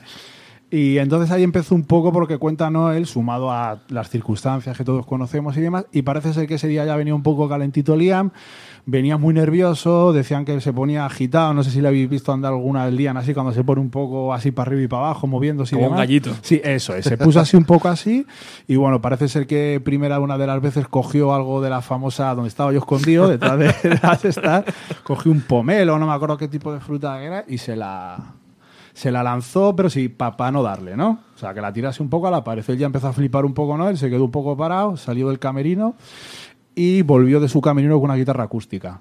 Y según palabras de Noel, la cogía como si fuese un bate o lo que fuese y empezó como a hacer amagos de endiñársela en la cabeza. Eh, entonces, bueno, dice Noel que el panorama fue un poco triste, ¿no? El resto de bandas estaban mirando los zapatos o mirando al otro lado. También un poco entender al resto de la banda en plan de aquí no Yo nos aquí no me meto. Claro, Si esto- voy a pillar también. Esto ya es cosa de esto, que ya viene de largo y tal. Y bueno, eh, no sé si llegó, no recuerdo muy bien las palabras de Noel, no sé si llegó a intentar darle. Fue una situación, de esto sí me acuerdo, palabras textuales de Noel, una situación muy violenta. ¿no? Entonces Noel, ante el pasotismo del resto de la banda, decidió en ese momento levantarse, montarse en su coche oficial o lo que sea y largarse y poner final a, a la historia de Oasis. Ya ves. Así fue. Así fue. Y luego lo explicó el tema de la guitarra con este tema.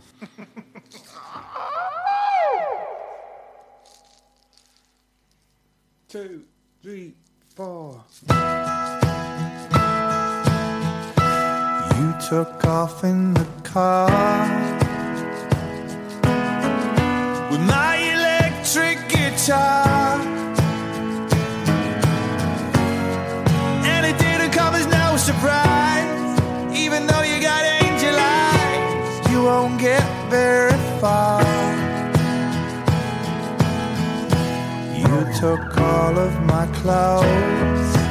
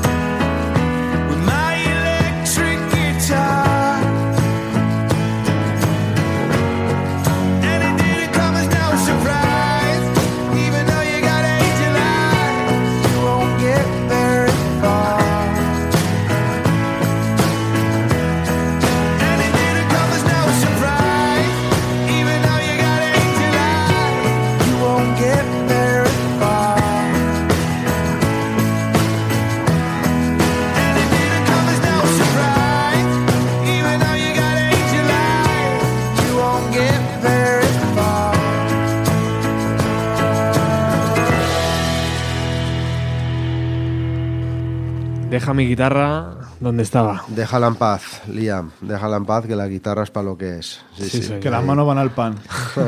Y este estaba dentro ya de la discografía del propio Noel Sí, Gallagher. de los, con los High Flying Birds ya lo saco Fíjate. esto como una cara B, un poco como, como explicando todo aquello, ¿no? Sí. Referente al comunicado que, que hizo Noel, es muy breve, pero creo que lo explica muy bien, ¿no? Eh, decía que es con algo de tristeza y con gran alivio que tengo que deciros que he abandonado a Oasis esta noche. La gente escribirá y dirá lo que tengan que, decir, pero simplemente yo ya no podía seguir ni un día más trabajando con Liam. Esta es la verdadera razón. Me disculpo ante toda la gente que ha comprado tickets para los shows de París, Constance y Milán. O sea que realmente solo le quedaban tres, tres conciertos para, para acabar la gira. ¿Qué hubiera podido pasar? Pues dar los tres conciertos, eh, irse cada uno a su casa, descansar un año y se hubiera olvidado todo, ¿no? Pero esto es un poco, fue un poco como, como los accidentes de avión, ¿no? Nunca son causados por un solo motivo, hay una concatenación ahí de, de factores, ¿no? Pues el hecho de llevar casi dos años conviviendo, si aquel día Liam estaba especialmente cansino, que Noel ya lo notabas que quería algo más allá de lo que según sus propias palabras era amasar dinero, que era lo que para él se habían convertido ya las giras, ¿no? Pues todo esto junto hizo que, que- que aquella, que aquella noche explotara, ¿no? Si fue bueno o malo, pues, hombre, en aquel, aquel día lo vivimos con tristeza, la verdad. Pero luego lo que nos ha traído ha sido bueno también, Mm. pienso yo, ¿no? Sí, yo, no, yo, yo no tuve especial tristeza, te lo juro. O sea, me Lo sorprendió. veíamos venir un poco, ¿no, pero, pero dije, mira, ya está. Se acabó. Llevaban separándose desde el 95, ¿no os acordáis? Sí. Diga, lo que está por venir va a ser bueno seguro a partir de ahora. A las palabras que ha dicho Ernesto añado lo que estás comentando que de propia boca de, o sea, de, de boca del propio Noel, él lo comentó, eh, como ha dicho Ernesto, que la otra opción hubiese sido haberlo hecho por la gente que estaba fuera esperando, Sí. seguramente haber terminado esos bolos mirando a la pared y no viéndose a la cara a ninguno de los dos, un descansito y hubieran, aca- y hubieran empezar de nuevo, otra- otro ciclo, ¿no? Pero bueno, a veces también, como ha comentado él, son circunstancias de la vida y al final, mira, detonan otro tipo de situaciones y yo creo que también ha sido muy enriquecedor para, para, para los dos, porque si es verdad que la relación era así, o sea, vivir así una relación, yo creo que al final, al hilo de lo que estaba comentando Natalia, al final esto es algo para emocionar a la gente, para disfrutarlo, al margen de, de las exigencias que pueda tener el negocio a los niveles de una banda tan grande como ellos, ¿no? Sí. Que si es verdad que siempre tienes, es posible que existan esas tiranteces por la obligación de las giras, de los discos, pero yo creo que no es sano para nadie eh, el que estés a expensas de que entre un compañero tuyo de grupo, sea tu hermano, el bajista o el Sea que te pone sea. los cables eh, con una guitarra o soportar actitudes de ciertas personas, que a lo mejor Liam también tendrá que contar mm, su experiencia y, y cómo de alguna manera a él le, le afectaba la actitud también de, de Noel a nivel más posesivo Sí, o como sí, líder del sí, grupo, sí. ¿no? Habrá que escuchar a todo el mundo, pero... Es que seguramente tampoco te apetezca ni siquiera componer nada para un grupo en el que no te sientes cómodo Claro, ni estás sí. bien. Dices, ¿para qué voy a componer? ¿Para volver a salir a otra vez a, a otra gira en Mm. la que voy a estar de mala leche todo el día por Mm. Es X? No, pues dices, quiero acabar con esto porque Y se, y no. se- y se nos olvida una parte importante y es que Noel tenía una nueva compañera de viaje en todo esto, ¿sabes? Que lo mismo esa compañera le dijo, mira, es que no tienes que aguantar esto, ¿no? Y él, dijo, Sí, y él pues poco ser. a poco se creció y Liam dijo, creo que alguna vez ha, ha filtrado algo en este sentido, de Sí, intentando tema de- hacerla un poco yo con... Sara, Claro. pues él dijo, pues es verdad. sí. A lo mejor antes no me daba cuenta, Ujú. pero ahora, eh, pues mira. Y dijo hasta aquí. Desde luego, además está bien lo que hemos estado eh, comentando, o al menos por lo menos en mi opinión personal muy clara. Yo tampoco creo en esto de- del sentimiento que muchas hacen con las bandas de para siempre, que estén juntos, que sigan haciendo discos. Mm, También a veces hay que dejar volar un poco, o si algo se ha terminado, al final son re- prácticamente como si fueran relaciones, y si algo no ha terminado, no funciona, y hay situaciones de estas muy asiduas, con violencia, con incomprensiones, con tal, eh, como decía Natalia, es que al final... haci- Pregúntate si te gustaría trabajar todos los días con, alguien que tienes que una te- relación súper tirante y súper tensa. Nada, pues cada uno- Viajando por Claro. todo el mundo, compartiendo hoteles, compartiendo aviones, compartiendo todo. Mm. Es muy complicado. Yo siempre he creído en eso. De hecho, la gente suele ser, o algunos seguidores, suelen ser bastante críticos con las bandas, o incluso hay casos en los que se ha acosado al que se ha pensado que ha sido el percursor de, de las separaciones de ciertas bandas. En plan, nos hemos quedado sin nuestro grupo de la vida por tu culpa, tal, no sé qué. Y luego al final creo que nos ha dado cosas muy, Sí. muy chulas. Creo que Noel está haciendo una carrera bastante digna, con unos discos muy chulos. eh, que- Esto es como cuando le dejas, perdona, Fran, No. cuando dejas de, de ver a un amigo durante un tiempo y cuando le vuelves a ver dices, joder, está, estás mejor, ¿no? Y algo ha cambiado en tu vida. Sí. Pues de repente Te no lo vemos así, ¿no? cambio, ¿no? Ah, Sí, ah, de hecho, él lo ha comentado, no sé si lo hemos hecho antes a micro cerrado o abierto, que él ha comentado en algún caso, ¿no? Que le preguntaba a un periodista de, oye, después de tantos años saliendo al escenario sabiendo que tu huequito era el de la izquierda y nadie te miraba, ¿cómo es ahora ponerte delante del foco grande? Y él mismo reconocía que al principio pasaba nervios porque él no se considera un, Claro. un frontman, pero que era tal el alivio de saber que él salía del hotel, llegaba, iba a dar un concierto y que de él dependía Era todo más que iba a predecible. pasar- eso es, eso es. Él lo que temía un poco era que, que Lian era muy poco predecible y él estaba muy contento en ese sentido de, de que, de que había ganado mucho en eso. Entonces, pues bueno, si por un lado Noel ha ganado en eso y Liam, por lo que se ve, con el último disco, también No estaba bastante bien, aunque es el que más está dando un poco la coñita con el tema de, de volver, pero bueno. Ya, Hombre, sería el gran beneficiado, no nos equivoquemos. eh, sin duda. Claro. Aunque es lo que hemos estado comentando también antes, yo creo que también él se ha creado un poco eh, esta necesidad, o yo por lo menos la percepción que he tenido con el disco, que como hemos dicho eh, antes fuera de micros, no es mal disco. A mí me parece que Muy está bueno. bastante bien el disco de Liam, ¿no? Ujú. Eh, yo creo que el problema que a lo mejor he tenido es que no ha querido o no ha sabido, no sé cuál de todos, haberlo defendido en directo. O sea, se ha agarrado más. De hecho, él mismo lo puso un día en Twitter. de, al final la gente viene a pasárselo bien y yo le doy lo que quieren. De hecho, en Twitter ha habido momentos que ha dicho, ¿cuál queréis que toque de las viejas? Y uno le tuiteaba, "Mm, tócate Columbia. Mm. Y esa noche la tocaban, ¿sabes? O sea, ese rollo. Entonces, Sí, sí, sí. él sí. tampoco ha sabido coger su material. Y hacerse Y su propio valor. y hacerse eso ponerlo en valor Sí. cosa que Noel en cuanto ha podido de hecho ya prácticamente los repertorios en directo de Noel son un 10% canciones de Oasis y un 90% suyas Y, y un 10% que prácticamente son versiones de canciones. bueno y son encima de, las Oasis. temas que él cantaba Little by Little Dolupa Sí. Kinangar o sea Ajá, ajá. Así poco es. Bueno, llegamos al final, chicos. Nada. Oh. Después de no sé cuántas y horas. sin frutas volando That was history. Sí, señor. ¿Y a partir de ahora qué, Ernesto? ¿A partir de ahora qué? Pues ha habido This is History. y This is Noel. This is Noel. Por supuesto Noel, que sí. Sí, sí. Bueno, ¿y con qué nos despedimos? Bueno, pues lo que comentábamos, ¿no? De pasó lo que pasó aquella noche de agosto en París y bueno, pues ahora podemos disfrutar de otras cosas. Y como dijo el estadio de Wembley aquella noche del 11 de julio de 2009, Ay, con Noel qué acompañando y aplaudiendo el final, en lo que al final resultó ser una despedida en toda regla, ¿no? Oh, ya ves. Pues que mejor mirar adelante que mirar atrás con rencor. Sí, señores. Bueno, Natalia, muchísimas gracias Gracias a ti, Roberto. por todas estas horas de, de radio. Fran, fanático de Oasis. ¿eh? no Fanat- se nota ¿no? No se nota, ¿no?